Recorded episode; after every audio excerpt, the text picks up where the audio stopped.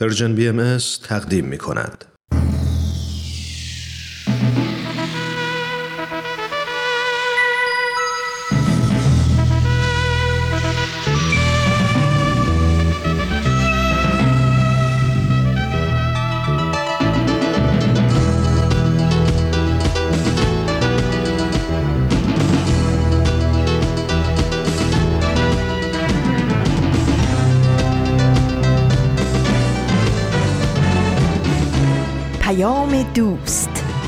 برنامه ای برای تفاهم و پیوند دلها.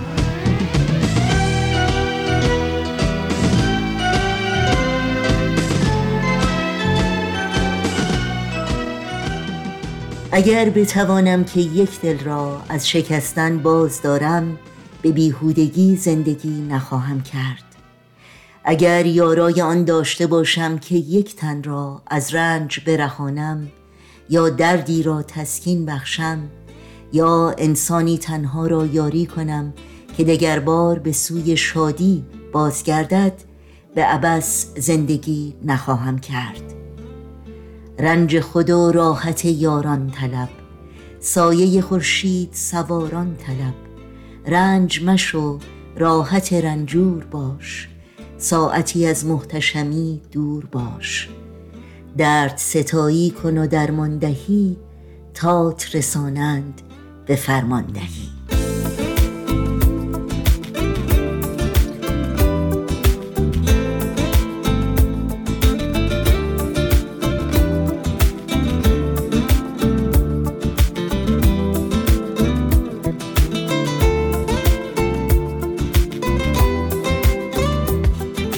گرمترین درودهای ما به شما شنوندگان عزیز رادیو پیام دوست. امیدواریم در هر گوشه و کنار این دهکده زیبای جهانی که با برنامه های امروز رادیو پیام دوست همراه هستید سلامت و ایمن و برقرار باشید و روز خوب و پر امیدی رو سپری کنید.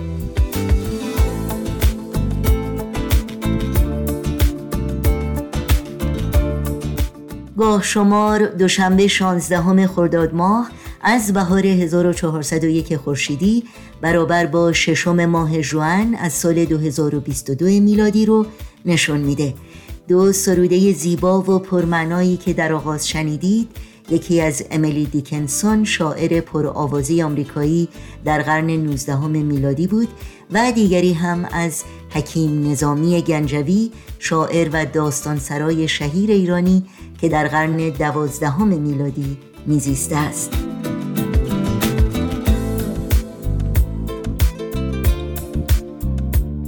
برنامه هایی که در پیام دوست امروز تقدیم شما می کنیم شامل این روزها به یاد تو شاخه زیتون و اکسیر معرفت خواهد بود که امیدواریم از همراهی با اونها لذت ببرید.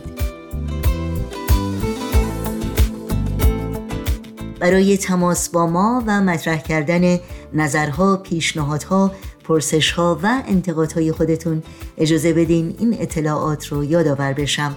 آدرس ایمیل ما هست info at persianbms.org شماره تلفن ما 001 703 671 828 828 و شماره ما در واتساپ هست 001 240 560 24 14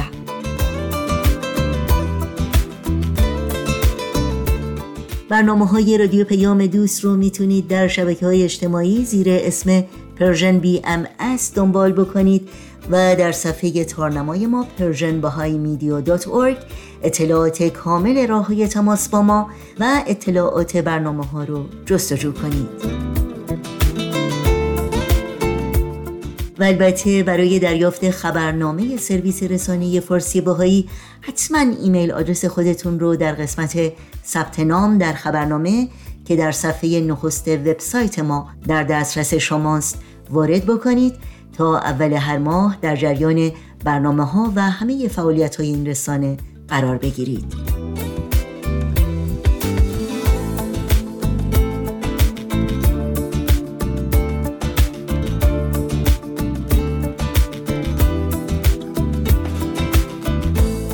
این صدا صدای رادیو پیام دوست نوشین هستم و همراه با همکارانم میزبان پیام دوست امروز.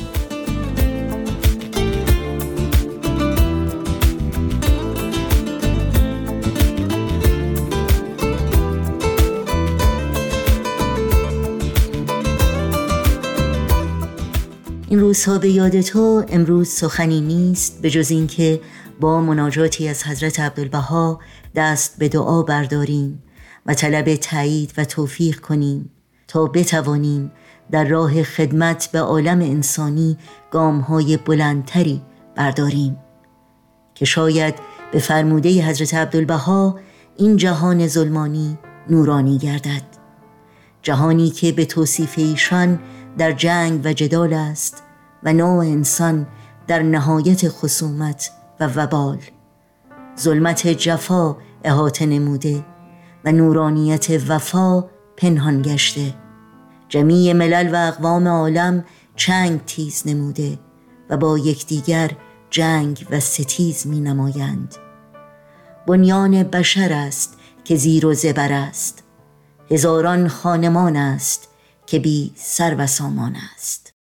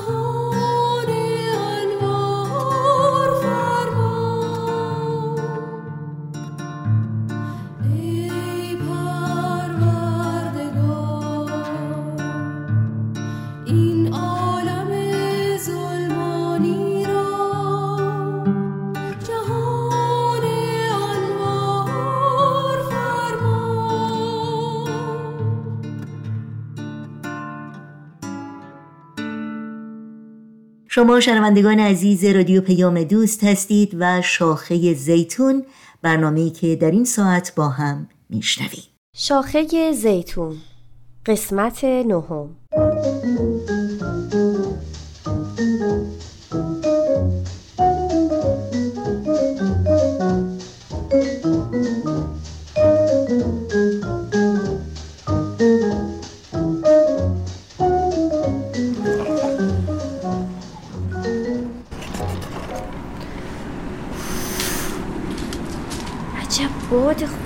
داره میاد. کاش جاکتم رو میپوشیدم. این جورابای کلفت الان به کارم میاد. با اینکه کلی بابت پوشیدنشون از عصر همه بهم خندیدن اما الان واقعا خوشحالم که پوشیدمشون. خب این دفتر من کو؟ آها. مدادم و امروزم رو یک حس ترس و عدم کفایت پر کرده بود. امروزم رو یک حس ترس و عدم کفایت پر کرده بود. یعنی نه فقط امروز بلکه از وقتی که با امید صحبت کردم و تصمیمم رو برای استعفا از شرکت باهاش در میون گذاشتم لحظه ای نبوده که به خودم شک نکنم این جمله آقا جون که هیچ آدم عاقلی درآمد قطعیشو به خاطر یک سری برنامه و ایده معلق نمی‌کنه. و یا سوال مامان امید که مگه نیاز مالی دارین که می‌خوای کار کنی؟ از صبح توی سرم پخش میشه. نکنه از پسش بر نیام. به قول امید من تجربه درآمدزایی مستمر از طریق کاری غیر از کار شرکت رو ندارم. نمی‌دونم. شایدم حق با اوناست. برای من همیشه کافی نبودن به شکلای مختلف و در زمینه های مختلف ظاهر میشه. همین احساسم مانعم بوده که توانمندیام رو به صورت قطعی تخمین بزنم. وقتی 18 سالم بود فکر می کردم اینقدر زیبا نیستم که بتونم یک شریک خوب برای زندگیم پیدا کنم. بعد از دایمانم حس می کردم اینقدر لاغر نیستم که زیبا به نظر بیام و همین هفته پیش احساس کردم که به اندازه کافی فداکار نیستم تا مادر خوبی باشم. الانم که این خوره به جونم افتاده که اینقدر باهوش و با تجربه نیستم که بتونم کار شخصی خودم رو راه بندازم. وقتی بچه بودم مامانم نمیذاش لباس آستین حلقه بپوشم. می‌گفت بازوات خیلی لاغره. تو چرا یکم گوش به تنت نمیاد؟ خوب نیست دختر اینقدر لاغر باشه. یادمه وقتی می‌خواستم برای انتخاب رشته دبیرستانم ادبیات بخونم خالم گفت مردم فکر می‌کنن از ننه دکترش چطور همچین بچه خنگی به وجود اومده آخه چهار خط شعر و تاریخ و زندگی نامم درس خوندن می‌خواد دارم فکر می‌کنم که چرا فقط در بخشی از زندگیمون بدون این حس زندگی می‌کنیم. مثلا وقتی در کودکی اولین قدمامون رو برمیداریم و زمین می‌خوریم روی زمین که باقی نمیمونیم دوباره بلند میشیم و امتحان می‌کنیم. هممون در نوجوانی بارها و بارها شکست خوردیم و گند زدیم و ناامید شدیم. اما با این حال ادامه دادیم. نمی‌فهمم پس چرا در بزرگسالی اینقدر حرکت کردن و تعیین مسیر و تغییر رویه برامون سخته؟ احتمالا چون که فکر می‌کنیم این اتفاقات رو پای کم تجربگی و جوونیمون می‌ذارن. هرچی جوونتر باشیم بیشتر انتظار میره که شکست بخوریم و کمتر از نظر دیگران در مورد شکست خودمون اطلاع داریم. یک وقت دیگه هم این حس کافی نبودن خیلی اذیتم می‌کنه. وقتی کسی دستاوردای من رو نادیده می‌گیره حسابی حالم گرفته میشه و با خودم فکر می‌کنم حتما به اندازه کافی جالب و مهم نبودن که دیده نمیشن. شاید مسئله این نیست که کار مهمی نکردم. شاید مشکل اینجاست که برای کارهایی که تا به حال انجام دادم ارزشی قائل نیستم. برای بدنی که اگه از فرم خارج شده در عوض فرزندی به همسرم هدیه داده. اونو پرورش داده و با اینکه این سرمایه ارزشمند و محصول بینظیر چندین سال جلوی چشممه اون رو نمی‌بینم. همین هوش و تدبیری که دارم چند بار منو در سختترین لحظات زندگیم از چالشهایی که درگیرشون بودم نجات داده؟ من هنوز چیزی از بازاریابی برنامه های هنری نمی‌دونم. هنوز خیلی تو این زمینه کم تجربم در عین حال نمی‌تونم بی خیالش بشم. ای خدا نمی‌دونم چی کار کنم. یعنی کی می‌تونه باشه این وقت شب؟ الو؟ الو؟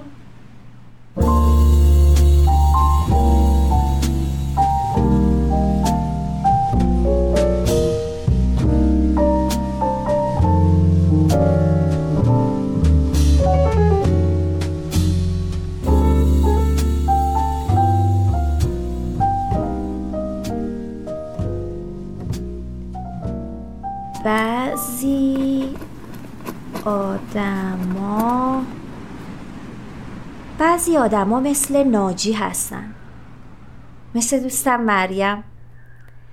اینکه چطور این وقت شب یاد من افتاده الله و علم ولی اینکه تونستم باهاش دو کلمه از سر صبر حرف بزنم برام خیلی غنیمت بود. وقتی ماجرای استعفا و حس و حالم رو بهش گفتم خیلی قاطع و محکم گفت ببین جونم فقط باید شروع کنی. وقتی ترس از کافی نبودن رو کنار بذاری و اقدام به شروع کار کنی متوجه ضعفا و موانع موجود در مسیر میشی و بهتر می‌تونی روی ایدت کار کنی. تنها راهی که می‌تونی به خودت ثابت کنی که کافی هستی اینه که اون طرف شک و تردیدت رو ببینی و روی روش های مناسب با توجه به شناختی که از خودت داری و قبلا برات اثرگذار بوده تمرکز کنی. مینا جونی ندونستن باعث میشه آموزش پذیر بشی نه احمق. تجربه نداشتن باعث میشه که مشتاق بشی نه بی تفاوت اگه فکر می‌کنی کلاسی هم هست که می‌تونه بهت تو مسیر پیشبرد کارات کمک کنه خب ثبت نام کن. گاهی از خلال همین تجربیات و یادگیریا و یا حتی شکستامون درک می‌کنیم که به لحاظ روحی یا فیزیکی مناسب یه کار یا مهارت نیستیم. این خودش یه کشفه. یه کشف برای خودشناسی و انتخاب گزینه های بهتر برای رسیدن به هدف. اصلا می‌دونی چیه دختر؟ برای آدمای خلاق ندونستن و به دست نیاوردن هزار تا مزیت داره. لغت هنوز به اونها یادآوری می‌کنه که برای تبدیل شدن به کسی که واقعا هستن یک هفته، چند ماه یا چند سال زمان نیاز دارن. ببین قربون اون ریختت بشم. پیشرفت باید شخصی باشه. برای همه که یک شکل نیست. باید با شخصیت تو جور بشه. به شیوه انجام بشه که مناسب تو و توانمندیاته. هر دلیل هم برای کافی نبودن در واقع نظر دیگران در مورد توه. نظری که خواسته یا ناخواسته توی اون مخ همیشه نگرانت فرو کردن. تو هم قبول کردی. حرف زدن باهاش خیلی بهم چسبید. راست می‌گفت. جدا از اداهایی که در می آورد حرفاش به نظرم کاملا منطقی می اومد. می گفت اینکه زمین گرده و نیروی جاذبه داره یه حقیقته و اینکه تو کافی نیستی نظریه. تو که نباید به اساس نظریات بقیه زندگی کنی جونم. این رسانه و جامعه و گاهی نزدیکامون هستن که نظریاتشون مبنای تصمیم گیری ما میشه نه کفایت و توانمندی خودمون. حق با مریمه البته من نمی‌خوام تأثیرات حرفا و رفتارای اطرافیان در کودکیم رو زیر سوال ببرم. بعضیاش در اون دوران واقعا برام دردناک بود. اما من دیگه اون دختر کوچولو نیستم. با مقصر دونستن اتفاقایی که سالای دور برام افتاده نباید فرصتامو بسوزونم و بقیه رو مقصر مشکلاتم بدونم. همین الان باید تصمیم بگیرم که می‌خوام کنترل زندگیم رو به دست بگیرم و چرندیاتی که در مورد جنسیت و تجربه و ناتوانی زنان در مدیریت و اقتصاد رو به خوردم دادن دور بزنم یا نه؟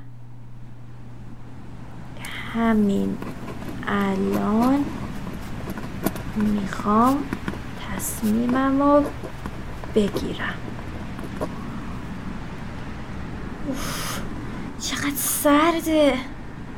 اگه امشب یخ نزنم حتما فردا سرما می‌خورم. وی خیلی سرده.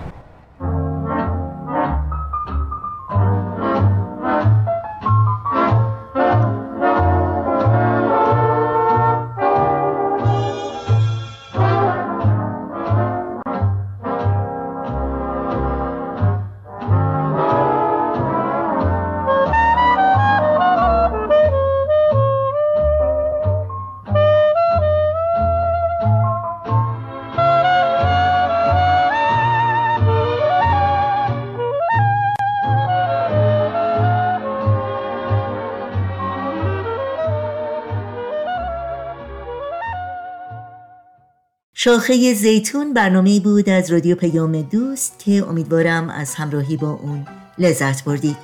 یادآوری کنم که این برنامه و همه برنامه های رادیو پیام دوست و همینطور برنامه های دیداری سرویس رسانه فارسی باهایی در شبکه های اجتماعی فیسبوک، یوتیوب، ساوند کلاود، اینستاگرام و تلگرام زیر اسم Persian BMS در دسترس شماست. امیدواریم مشترک رسانه ما باشید و با ما تماس بگیرید. آدرس تماس با ما در کانال تلگرام هست at Persian BMS contact.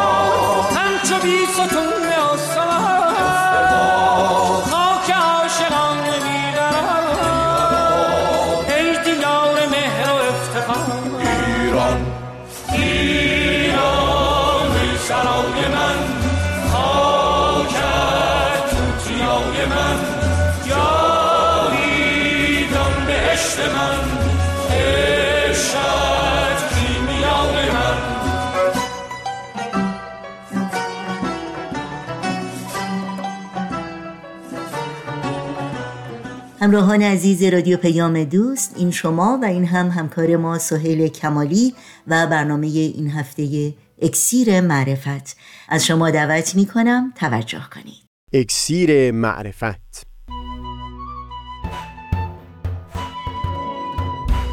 مروری بر مزامین کتاب ایقان این گفتار تار و پود زندگی سنگین تر از قل و زنجیر. از تا همامه ازلی در شور و تغنیست. گوش قلب را از سروش او بی بحر مکن. از تا همامه ازلی در شور و تغنیست. گوش قلب را از سروش او بهره مکن. گوش قلب را از سروش او بی بهره مکن.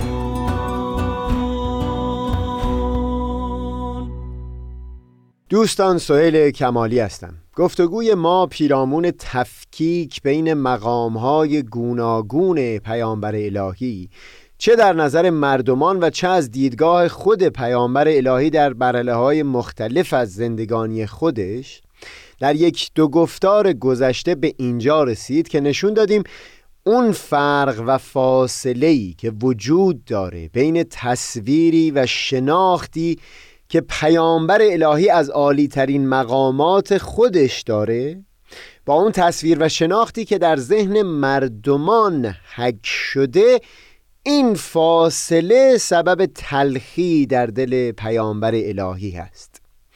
در گفتار گذشته این رو هم بیان کردیم که در خصوص حضرت بهاءالله یک تلخی در دل ایشون نسبت به تصویر و شناخت کج و باژگونه عموم مردمان زمان نسبت به خودشون وجود داشت که این رو بیشتر در آثار دوران عکا و یا اواخر ادرنه می‌دیدیم. و دیگری تلخی بود نسبت به افراد نزدیکتر که پیروان حضرت باب بودند. و در دوران قبل از اظهار امر علنی مقام های بسیار نازلتری رو برای حضرت بهاءالله در ذهن خودشون قائل شده بودند.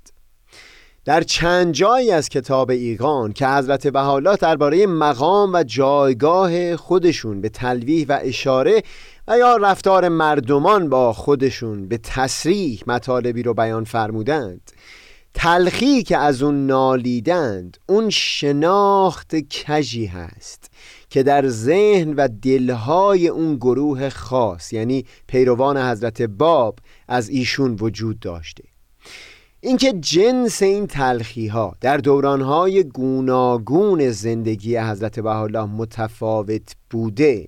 بر اساس توضیحاتی که در این چند گفتار گذشته بیان کردیم شفاف است. در دوران پس از اظهار امر خفی ولی پیش از اظهار امر علنی حضرت بهاءالله نمی‌تونست انتظار از افراد بیرون از جامعه بابی داشته باشه که از مقامات عالیتر ایشون خبردار باشن. چون هنوز اعلان امری صورت نگرفته بود. همین هم هست که اون تلخی که معطوف به اون گروه خاص پیروان حضرت باب هست تا دوران قبل از اواخر ادرنه در آثار حضرت بهاءالله نمودار میشه و اون تلخی نسبت به تصویر عموم عالمیان در دوران پس از اون که امر خودشون رو در سطح وسیع اعلان کردند.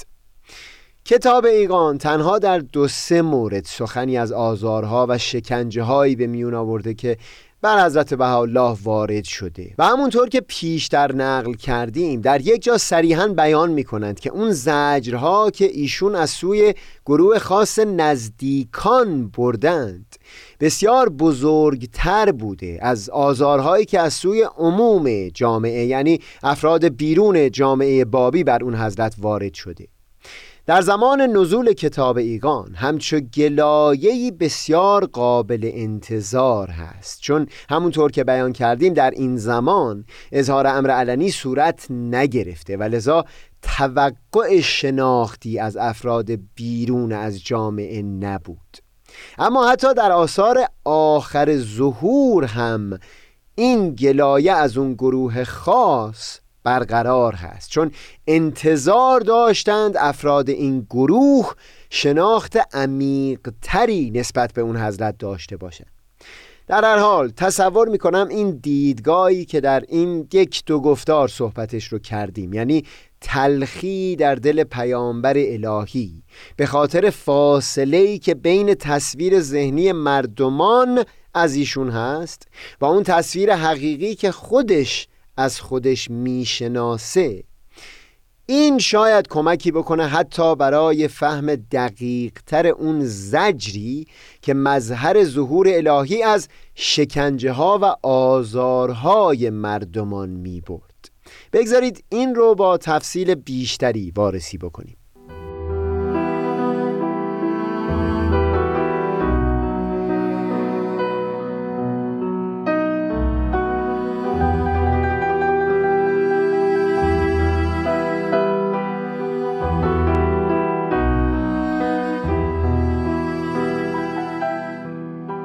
در خصوص تن و بدگویی ها و کلا آزارهایی که بر حضرت بهاءالله وارد اومده تنها در دو سه مورد از کتاب ایقان بیان مطلبی شده. یک جا بیان می کنند در این ایام رائحه حسدی وزیده که قسم به مربی وجود از غیب و شهود که از اول بنای وجود عالم با اینکه آن را اولی نه تا حال چنین قل و حسد و بغضای ظاهر نشده و نخواهد شد. چنانچه جمعی که رائحه انصاف را نشنیده اند رایات نفاق برافراختند و بر مخالفت این عبد اتفاق نمودند و از هر جهت رمهی آشکار و از هر سمت تیری تیار و هم در جای دیگری فرمودند از ناس این زمان جز زخم سنان ندیدم و غیر سم قاتل چیزی نچشیدم. هنوز اثر حدید بر گردن باقی است و هنوز علائم جفا از تمام بدن ظاهر. سخن من در اینجا سخن اون هست که بزرگترین تلخی که پیامبر الهی در دل لمس می کرد از این شکنجه ها و عذاب ها نه به خاطر خود اون دردی بود که از شکنجه و عذاب جسمانی متحمل می‌شد و اینکه زنجیر بر گردن اون نهاده شده و یا اینکه اثر قل بر پای او پیدا هست. در همین کتاب ایگان این رو نشون میدند که دردی که حتی هنگام تحمل همین شکنجه های جسمانی می بردند هم بیشتر از اون بود که مردمان به مقام حقیقی ایشون عارف نشده بودند. که تصویری که در ذهنهای ایشون از وجود پیامبر الهی ترسیم شده کج و باژگونه بوده. که مردمان راست را کژ انگاشتند. و خب به خاطر همین تصویر کژ هم بود که دستهای خودشون رو به شکنجه و تن و ترد او آلودند. اما همونطور که تأکید کردم اون چیزی که دلیل درد و رنج پیامبر الهی می‌شد در دل این شکنجه ها و عذاب ها همون شناخت نشدن مقام حقیقی خودش بوده. در همین بخش از کتاب ایگان بعد از اینکه توضیح میدن که چه شکنجه ها بر ایشون روا داشتند چه نیزه ها به سوی ایشون روان کردند و چه تیرها پرتاب کردند آشکار می‌کنند که دردی که می‌کشند از اون هست که تصویر واقعی از اون حضرت در ذهنها ترسیم نشده. در این بخش از کتابیگان اون تصویر واقعی که خودشون از خودشون دارند رو بیان می‌کنن تا نشون بدند که چقدر فاصله هست بین این تصویر با اون تصویر ذهنی که نتیجهش شکنجه و عذاب ایشون بوده. با اینکه با احدی در امری افتخار ننمودم و به نفسی برتری نجستم مع هر نفسی مصاحبی بودم در نهایت مهربان و رفیقی به قایت بردبار و رایگان. با فقرا مثل فقرا بودم و با علما و عظما در کمال تسلیم و رضا.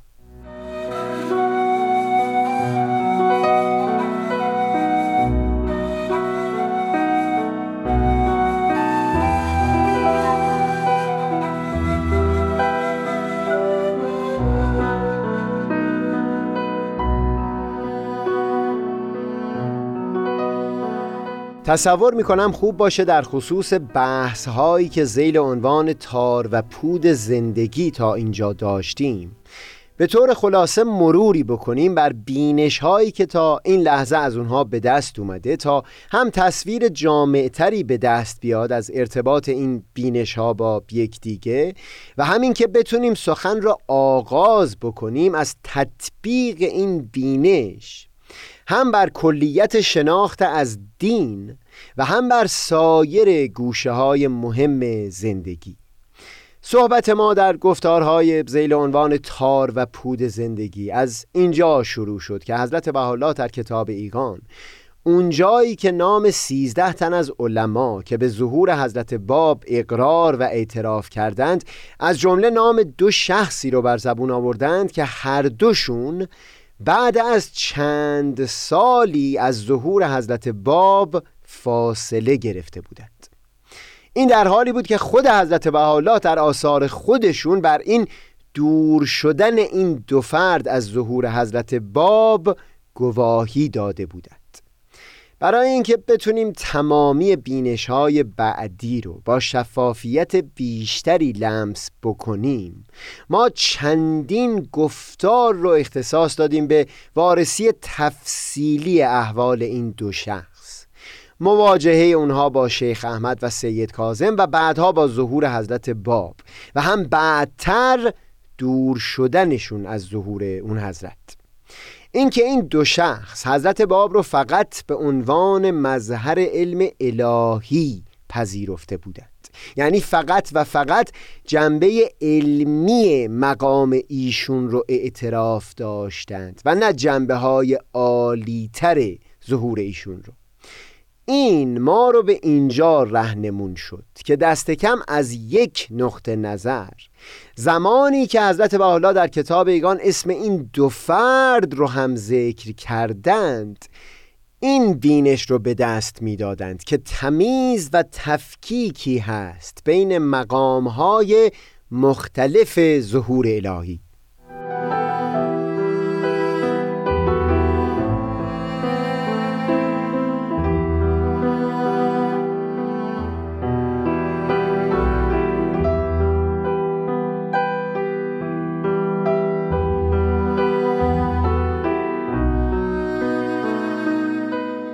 در وارسی مواجهه و برخورد مردمان با ظهور الهی. حرف از این بود که ممکن هست برخی مردمان گوشه های از مقامات ظهور رو پذیرا بشند. ولی از پذیرفتن سایر گوشه ها سر باز بزنند. یکی مثل تولستوی درباره تعالیم اجتماعی دیانت بهایی نهایت ستایش رو بر زبون می آورد و حتی کلید صلح رو در دست حضرت بهاءالله می‌دید. اما بینش های متافیزیک که به عنوان مثال در همین کتاب ایقان بیان شده بود رو نمی‌تونست پذیرا بشه. باز شیخ محمد عبدو مواجهش با حضرت عبدالبها همین بود. تمامی مقام ها و ویژگی ها در ایشون رو میپذیرفت. اما اینکه این ظهور ظهور پیامبر الهی باشه برای این عصر جدید این رو نمیپذیرفت. حضرت عبدالبها در لوی که خطاب به همین شیخ محمد عبدو نوشتند به او بیان می کنند که درست این بینش های بدی رو میشه اخذ کرد و کوشید برای پدید آوردن تغییری در این جامعه آفت زده. منتها با سراحت تمام بیان می کنند که نیاز هست به نسیم ظهور جدید الهی. و اینکه این بهار بدیعی که در عالم جان و دل آغاز شده رو با آغوش باز استقبال بکند. برخی افراد دیگه بودند که هرچند باز هم نتونسته بودند همه گوشه های ظهور را حزم بکنند اما در مقایسه با این افراد قبلی دست کم ایمان خودشون به منبع غیبی ظهور الهی رو بر زبون آورده بودند و میکوشیدند که ظهور الهی رو بهتر بشناسند. دکتر فورل دانشمند نامدار اوایل قرن بیستم از این نمونه بود.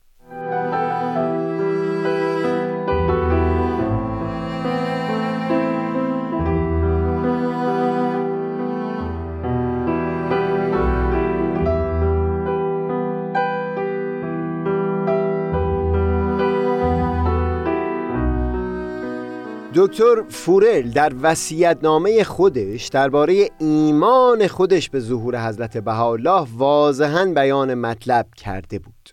منتها مطالبی که بر زبون آورده بود به گونه ای بود که حضرت شوقی دومین مبین آثار حضرت بهاءالله هم بعدتر بیان کردند که دکتر فورل بیشتر توجهش معطوف به تعالیم اجتماعی ظهور حضرت بهاءالله بوده و نه معطوف به اصول اعتقادی که در اون مطرح شده بود.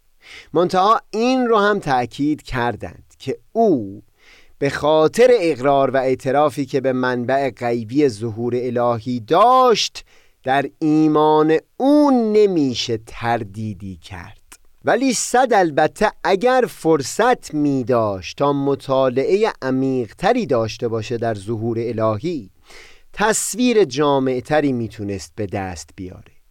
مقصودم این هست که جریان تفکیک بین گوشه های مختلف مقامات ظهور الهی به ما کمک می کرد تا برخورد مردمان با ظهور الهی رو بهتر فهم بکنیم.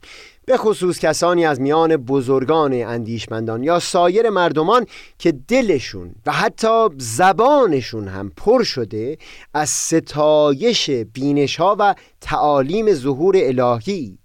اما همچنان خودشون رو آماده نمی بینند برای پذیرش کلیت ظهور الهی. و اون جنبه غیبی که در منبع پس پشت این تعالیم وجود داره. بعدتر ما سعی کردیم بر اساس همین تفکیک بین مقامهای پیامبر الهی وارسی هم داشته باشیم در رفتارهای خود پیامبر الهی و اینکه در دوره های مختلف ظهور خودش چطور برخورد می‌کنه. که چون این بخش ها مربوط به گفتارهای همین اخیر صحبت ما بوده اجازه بدید ما از نقل خلاصه بینش های اون گذر بکنیم. در گفتار بعدی سعی می کنیم از همین دیدگاه یعنی همین تفکیک بین مقام ها و گوشه های ظهور استفاده بکنیم تا مسئله شناخت جامعتری از پدیده دین رو وارسی بکنیم و بعدتر همین دیدگاه رو بر سایر گوشه های مهم زندگی آدمی هم تطبیق خواهیم کرد.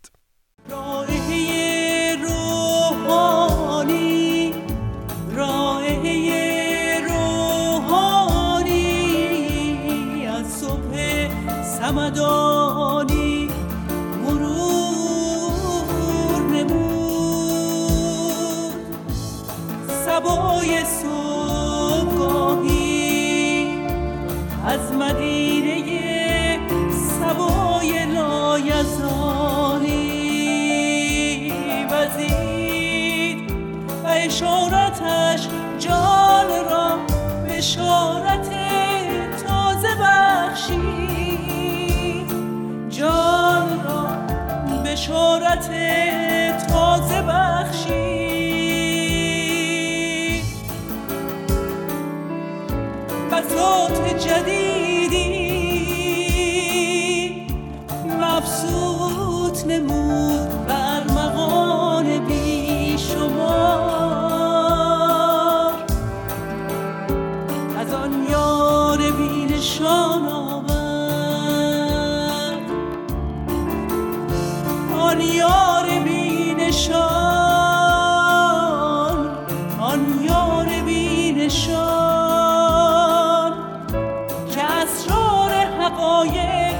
شقایق بستان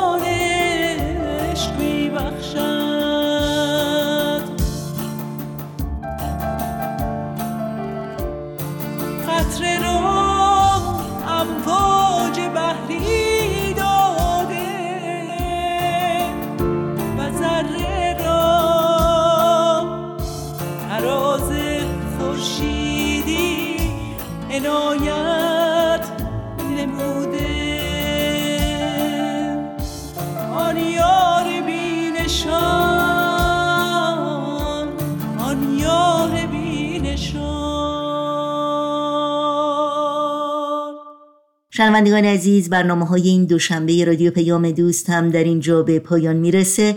همراه با تمامی همکارانم در بخش تولید برنامه های امروز از همگی شما خداحافظی می کنیم تا روزی دیگر و برنامه دیگر شاد و پاینده و پیروز باشید.